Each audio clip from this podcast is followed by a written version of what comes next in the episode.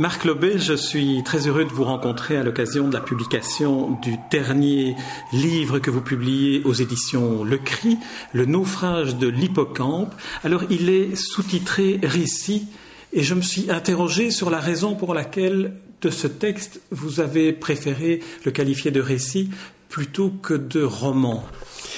La nuance est quand même assez faible entre de roman et récit. Disons que dans le terme récit, ça implique par définition qu'on raconte quelque chose. Un roman aussi, vous allez me dire.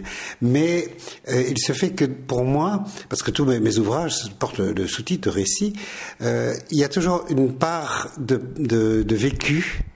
Et d'ailleurs, on a déjà classé mes livres dans le rayon vécu, alors que ce sont des romans. Donc, c'est vrai que cette nuance-là n'est pas très, très claire, très bien établie, mais dans mon esprit, dans récit, il y a un apport de vécu. Voilà. Alors, est-ce qu'on pourrait, puisque vous êtes cinéaste, donc vous pratiquez en plus de la littérature le 7e art, est-ce qu'on pourrait dire que finalement la pratique de l'art est ce qui permet de surmonter l'obstacle de l'indicible ? Alors voilà une grosse question quand même. Oui, dans le terme, quand j'entends le mot indicible, ça veut dire c'est ce qui ne peut être dit. Je crois que tout peut être dit. Peut-être plus même dans un ouvrage, dans un livre, que dans un film. Encore une fois, on peut faire des films très très personnels où le disciple est présent.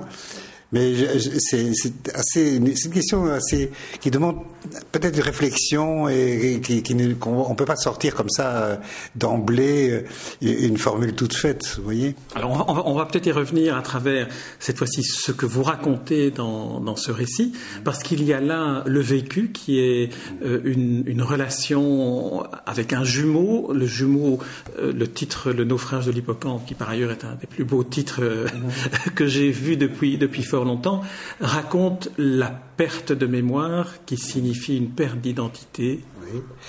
Oui, c'est-à-dire que mon jumeau a contracté un virus au retour d'un voyage en Italie. Il était allé voir une amie à Vicenza et c'est au retour, donc je raconte en fait le livre, c'est toute l'histoire de ce voyage de Bruxelles à Vicenza et le retour, et au retour, donc je ne raconte pas, mais au retour, on a constaté qu'il avait contracté un virus de l'herpès dans l'hémisphère droit du cerveau. Donc c'est ce qu'on appelle une encéphalite herpétique, si on prend le terme médical exact. Et bon, c'est pas mortel, mais il y a une séquelle très importante, c'est la perte de mémoire immédiate. C'est-à-dire pas la mémoire à court ou à moyen terme, mais la mémoire immédiate, ce qui est encore beaucoup plus gênant que n'importe quelle autre mémoire, puisque là, on devient complètement dépendant, on n'est plus autonome, on a besoin des autres, et c'est ce qui s'est passé effectivement avec mon frère jumeau. Alors dans ce livre, je raconte des choses qui sont des souvenirs, parce que c'est ce roman finalement, ou ce récit, c'est une plongée dans les méandres de la mémoire, c'est une poignée de souvenirs comme ça que j'ai arraché à l'oubli, et voilà, donc, comme c'est mon jumeau, en plus de ça, il y a des choses que je connais bien forcément de lui, mais aussi il y a des choses que j'ai vécues moi-même et qui interviennent également dans le récit, vous voyez ? Alors, tout le livre, sauf la dernière page et la chute, qui est le retour et le constat médical, tout le livre est écrit à la deuxième personne du singulier. Le narrateur s'adresse à ce frère dont on découvre uniquement à la fin qu'il est le jumeau, oui, en entremêlant des souvenirs que le frère peut peut-être avoir évoqués lors de ce voyage en train. Voilà, c'est tout à fait ça, vous avez tout compris. Ce n'est pas la première fois que j'emploie la deuxième personne du singulier. Je l'avais déjà fait pour mon tout premier récit qui s'appelle « La séance de massage ». Et c'est peut-être pas tellement à mon frère que je m'adresse, ou si je m'adresse à lui, c'est au lecteur aussi. Par-dessus mon frère, c'est au lecteur que je m'adresse. Et c'est une façon très simple et finalement très facile de prendre le lecteur par la main et de le mener vraiment à l'intérieur d'un vécu, mais aussi un vécu qui est qui est parsemé d'imaginaires aussi. Moi, j'essaye de faire, c'est vraiment le but que je me fixe, c'est d'avoir une prose qui est en même temps poétique. J'aime beaucoup le mélange du récit pur, mais avec beaucoup d'intervention de l'imaginaire.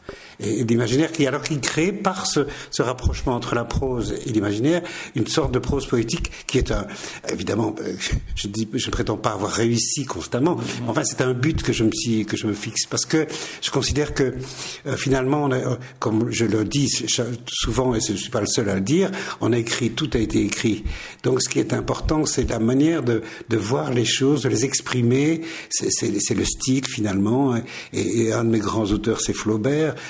Dieu sait si Flaubert est un styliste, Montherlant aussi, mais enfin c'est encore autre chose. Mais il y en a plein d'autres, hein, je pourrais les citer. Il y a Flaubert est le paroxysme de la recherche du style absolu. Oui, là on arrive même peut-être à un excès. Je crois que Flaubert a été vraiment au bout de ça. Ça devenait même un peu morbide, je trouve, sa recherche du style. Mais il y a d'autres grands écrivains. Enfin, je pense à Joseph Delteil, des gens qui ont le goût des mots, qui croquent les mots comme des fruits. Ça c'est Delteil, par exemple. Et donc, pour moi, c'est ça. Le sujet est très important, le récit, la manière, la narration est très importante, mais c'est la manière d'écrire qui, finalement, est pour moi la plus importante. La preuve, c'est que je mets 3 ans pour écrire 60 pages. Donc, vous voyez que j'abuse pas des arbres et de la végétation pour abattre les arbres. C'est flaubertien, hein, de passer 3 ans pour...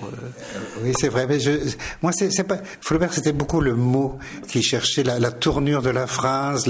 Moi, c'est pas tellement ça. C'est d'aller plus loin dans l'expression, dans la recherche de la manière d'exprimer les choses. C'est pas tellement... Flaubert, c'est quand même fort la composition, la structure de la phrase. Il avait besoin de gueuler ses phrases pour voir s'il n'y avait pas de dissonance et des choses comme ça. Moi, j'en suis pas là quand même. Et heureusement, parce que alors là, je me considérais comme un petit peu fêlé. Et je dis pas que Flaubert est fêlé. Dieu sait, ce sont des chefs-d'œuvre qu'il a écrits. Mais la démarche n'est pas tout à fait la même, même si je l'admire beaucoup. Je vais revenir à ce que vous disiez sur la prose poétique, sur l'écriture poétique. Est-ce qu'on pourrait considérer que la façon dont vous écrivez s'apparente à ce qu'en cinéma on appelle le réalisme magique, avec l'introduction d'un imaginaire, d'invention, avec des anachronismes aussi? Oui, vous avez tout à fait raison. C'est un peu la démarche d'André Delvaux, notre grand cinéaste belge qu'on met vraiment au-dessus de la pyramide. C'est André Delvaux. Et André Delvaux avait cette démarche du réalisme magique que moi je n'ai pas recherché au cinéma. C'est plutôt le réalisme fantastique que j'ai fait avec un film comme Meurtre à domicile, là où je mélangeais l'univers de Thomas Owen avec un récit policier tout à fait assez classique finalement et pas tellement neuf. Mais encore une fois, c'est la manière de traiter les choses qui m'a importé.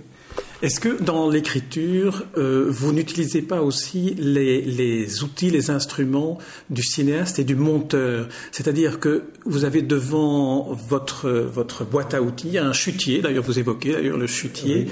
Un chutier dans lequel il y a des sons, des images, et puis c'est l'ensemble qui fait votre style littéraire. Oui, il y a un rapprochement évident entre le film et le livre, enfin le roman, je veux dire. C'est évident qu'on récolte, il y a une moisson qui se fait au préalable. On n'écrit pas comme ça. Enfin, moi, en tout cas, je ne peux pas écrire d'emblée, prendre une feuille blanche, commencer à écrire. Donc, on récolte et on fait une moisson comme un tournage de film. On rassemble des idées. J'ai un petit carnet de notes comme ça où je dis tiens, il ne faudrait pas que j'oublie ça, ou une phrase qui m'a plu, ou un terme que j'aime beaucoup. Donc c'est du matériau, c'est un matériau pour le montage, mais le montage qui est, enfin bon, c'est l'écriture, hein. L'écriture d'un film ou l'écriture d'un livre, c'est tellement proche, et justement que ça passe par cette opération, cette étape du montage, évident, c'est évident. Mais le montage, vous savez, on retrouve ça pas seulement dans le cinéma et dans la littérature, hein. Le montage, c'est quelque chose qu'on vit aussi au quotidien, on n'arrête pas de faire du montage. On n'arrête pas. Que veut dire montage? C'est choisir, c'est trier, c'est élaguer, c'est organiser. Mais on fait ça pour beaucoup, pas seulement pour des disciplines artistiques, je veux dire, mais dans le quotidien aussi, on fait du montage. Peut-être qu'on ne s'en rend pas compte, mais on en fait. Alors j'aimerais qu'on revienne au choix de la deuxième personne du singulier. Mmh. Vous disiez que pour vous, c'était une adresse au lecteur. Et en débutant la lecture du livre, je me suis dit, tiens, dans le fond, le narrateur s'adresse à l'auteur, c'est-à-dire à vous, frère jumeau du personnage. Oui, c'est un petit peu, peut-être un peu ambigu là, mais la démarche en fait c'est vrai, c'est double. C'est à la fois j'essaie de rappeler des choses, des souvenirs à mon frère jumeau, mais en même temps, comme je le disais, j'essaie de prendre aussi d'emmener le lecteur. Donc finalement, il y a effectivement dans cette deuxième personne du singulier, il y a à la fois mon frère et le lecteur. C'est vrai. Vous avez raison, j'y avais pas pensé. Et pas vous, l'auteur. Parce que je m'étais dit, tiens, et là je reviens à ma première question sur l'indicible, comme ce que vous racontez est aussi quelque chose qui est bouleversant, qui est la perte de mémoire, qui est ce que vous avez effleuré au début. Je me dis qu'une des manières pour vous d'en parler est de vous adresser à vous-même d'une certaine manière. Oui, c'est vrai, parce que la preuve, c'est que il y a même des choses qui sont que j'attribue à mon frère et qui sont de moi. Finalement, il y a des souvenirs personnels, mais comme c'est mon frère jumeau et comme nous avons quand même grandi, nous sommes sortis du ventre en même temps, et on a grandi en même temps, donc il y a une espèce d'osmose qui se crée comme ça entre lui et moi. Ça, c'est vrai. Mais je vois que vous avez fait une lecture vraiment approfondie du livre. D'ailleurs, vous avez cité Joseph Delteil dans l'entretien, et vous le citez aussi dans le livre comme étant, en lui attribuant à lui finalement ce qui est ce que vous disiez être votre auteur préféré. C'est un de mes auteurs préférés. Oui, il y en a d'autres. Là, pour l'instant, je suis en train de relire Camus suite à l'ouvrage de Michel Onfray, qui est sublime, qui est vraiment une somme extraordinaire. Eh bien voilà, donc maintenant je relis Camus et je connaissais Camus, mais relire Camus, par exemple, c'est pas qu'on le découvre, on le redécouvre parfois un peu, mais c'est surtout retrouver une présence, retrouver un esprit, une démarche, une intégrité, une sincérité et un style aussi, encore une fois, le style de Camus a un style bien précis et qui me touche également. C'est dans ce sens-là que j'ai des grands auteurs, mais je change beaucoup, hein, je lis beaucoup, je lis énormément, donc mais il y a quelques écrivains phares comme ça, c'est clair, oui. En revenant sur le titre, Le Naufrage de l'Hippocampe, j'aimerais qu'on évoque ce que aujourd'hui représente pour vous, après cette expérience que vous avez vécue dans la maladie de votre frère, ce que représente pour vous aujourd'hui le labyrinthe de la mémoire. Vous avez dit exactement ce qu'il fallait dire, c'est que je parlais tout à l'heure, je parlais des méandres de la mémoire. C'est vrai que c'est un labyrinthe, mais c'est un labyrinthe dont on ne sort pas. Parce qu'il y a des labyrinthes dont on peut sortir, il y a à force de chercher l'issue, on la trouve, ici on la trouve pas. Il y a un autre terme d'ailleurs, c'est un dédale, si vous voulez, un dédale. Comme celui d'Icare et donc d'Édale et Icare, mais d'Édale vient aussi d'un labyrinthe dont on ne sort pas. D'ailleurs, pour en sortir, on est obligé d'y aller par le haut, de sortir par le haut. Donc ici, c'est un vrai labyrinthe, mais l'issue est malheureusement dramatique. C'est cette perte de mémoire immédiate, mais qui provoque aussi le retour en arrière. Donc ça, c'est un terme de cinéma aussi, le flashback. On revient en arrière, revient à l'enfance. Quand j'évoque ma vie et celle de mon frère jumeau, on revient au départ, la case départ, mais on sait très bien que au bout du labyrinthe, on n'est pas sûr de trouver l'issue, quoi. C'est ça aussi. J'aimerais qu'on aborde aussi l'aspect de la gémellité dans cette approche de la mémoire et dans cette perte de la mémoire. Parce que d'une certaine manière, la perte de la mémoire est une tragédie, mais est-ce qu'elle n'est pas une tragédie double dans le cas où c'est votre jumeau qui perd la mémoire, comme si vous en étiez amputé aussi? Oui, c'est ça. La douleur est évidemment beaucoup plus forte du fait que c'est mon frère, bien évidemment. C'est comme vous disiez, c'est une perte d'identité. c'est un autre. Ce frère jumeau, c'est plus mon frère jumeau, c'est mon petit frère. Mmh. Il est devenu dépendant et donc il a besoin. Je remplace un petit peu. Je deviens un peu son père, son grand frère en tout cas. Mmh. Mais il a besoin de moi. Alors que nous avons toujours évolué de front comme ça. Ce que je voudrais dire aussi concernant mon frère, c'est que c'est un jumeau, mais c'est un faux jumeau. C'est-à-dire qu'on est plutôt complémentaire que semblable ou similaire. Et il est plutôt calme, alors que je suis nerveux. Enfin, on peut prendre tout comme ça. Il est plutôt scientifique et moi plutôt littéraire. Et même physiquement, je veux dire, il a les cheveux bouclés, roux, alors que moi c'était lisse et châtain. Enfin, on peut tout prendre. Et donc c'était ça intéressant. C'est ça qui m'intéressait aussi, c'est de chercher à l'intérieur. Mais ça n'est peut-être pas sensible dans le livre, mais c'est essayer de trouver justement cette complémentarité. Nous avions quand même un point commun important, c'est la photographie.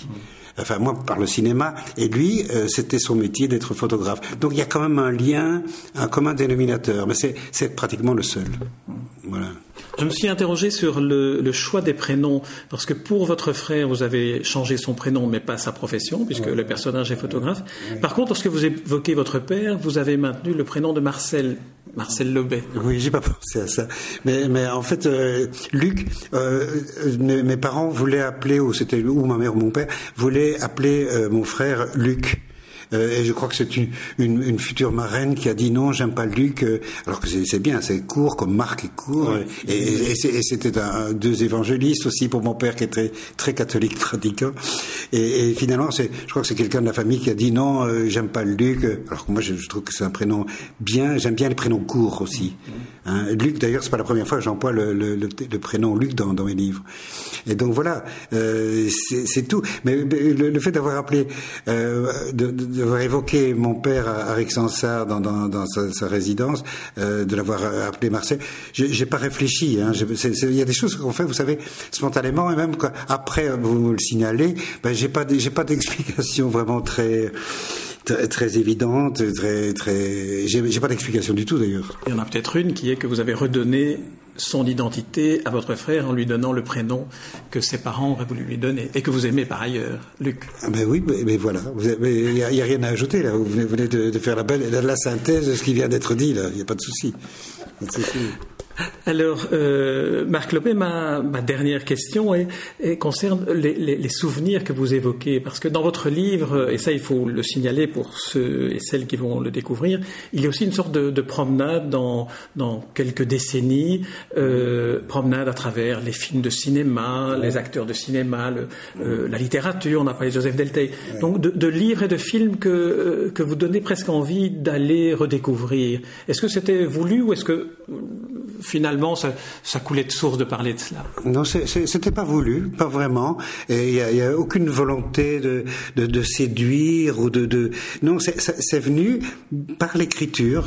Vous savez, on ne rationalise pas tout ce qu'on fait. Et souvent, c'est les autres qui vous éclairent, comme vous le faites pour l'instant avec moi. Mais le fait que non, il y a une espèce de phénomène d'association d'idées qui se fait. Je vois un contrôleur de train un peu ventripotent, il me fait penser à Hitchcock, et du coup j'évoque le personnage d'Hitchcock, je lui fais même parler, et puis je rappelle ses films aussi, mais c'est venu d'une façon pratiquement irrationnelle. Je veux dire, c'est pas concerté, j'ai pas dit tiens à ce moment-là je vais parler d'un monsieur qui a un ventre et qui est contrôleur et qui me rappelle Hitchcock. C'est venu comme ça, vous savez, c'est pas de l'écriture automatique non plus, hein, on n'est pas dans le surréalisme. Mais ça vient comme ça. Beaucoup de choses se font irrationnellement, et c'est après coup qu'on se dit tiens ben oui, j'ai fait ça et puis ça a entraîné ceci et puis cela, mais je suis pas, il n'y a pas d'exégèse non plus, hein, à faire à partir du contenu de ce livre, je crois. On dit du lecteur que sa fonction c'est aussi de réécrire le livre, donc je vous proposais mes lectures. Eh bien vous faites très bien, et j'aimerais qu'il y ait beaucoup de lecteurs comme vous. Ça me ferait plaisir, oui. Alors Marc Lobet, vous êtes cinéaste aussi, est-ce que en écrivant ce livre et en l'achevant, vous n'avez pas eu envie de vous dire tiens, je vais prendre une petite caméra haute définition comme il y en a maintenant et d'essayer de refaire ce voyage en train? Jamais, jamais. Quand j'écris un livre, c'est pas du tout dans l'esprit d'écrire un scénario. Au contraire, même. J'essaie d'écrire, d'ailleurs on peut le constater dans les ouvrages précédents, ce que j'écris n'est pas... Ou alors, il faudrait des moyens incroyables. Même un Spielberg devrait chercher de l'argent pour faire ses films, tiré d'un de mes livres, parce que ça part tellement dans l'imaginaire. Et c'est pas une question d'effets spéciaux, hein, mais et puis en plus de ça, je pense que ce serait trop expérimental pour pouvoir être accueilli dans un circuit normal de production, de distribution, vous voyez. Donc, non, je pense pas du tout scénario quand j'écris un livre. Ce sont deux choses totalement différentes qui ont leurs lois, qui ont leurs exigences, mais finalement, avec le temps, je préférais. J'ai quand même tourné beaucoup de films, hein, quand je regarde ma filmographie, je suis moi-même étonné, mais ça prend tellement de temps d'écrire d'écrire un scénario, pas seulement un scénario, mais de réaliser, de tourner le scénario et de la faire aboutir jusqu'à la projection sur écran. Je trouve qu'un livre, on est seul, il n'y a pas 15 personnes autour de vous qui vous demandent où on met la caméra, quand est-ce qu'on tourne, est-ce que le ciel, est-ce que le bruit, etc. Ici, on peut vraiment se concentrer sur, et c'est ça qui est intéressant finalement, hein, c'est se concentrer sur ce qu'on va dire, ce qu'on a envie de dire. Avec un scénario, il y a tellement de contraintes, il y a tellement d'impératifs, vous savez, que vivent les livres. Je suis un enfant des livres aussi. C'est vrai. Marc Lobet, on va, sur cette formule « Vive les livres », terminer cette interview. Je rappelle le titre de votre dernier livre en date, paru aux éditions Le Cri, comme les trois précédents. Le titre magnifique, « Le naufrage de l'Hippocampe ». Merci Marc Lobet. Merci à vous.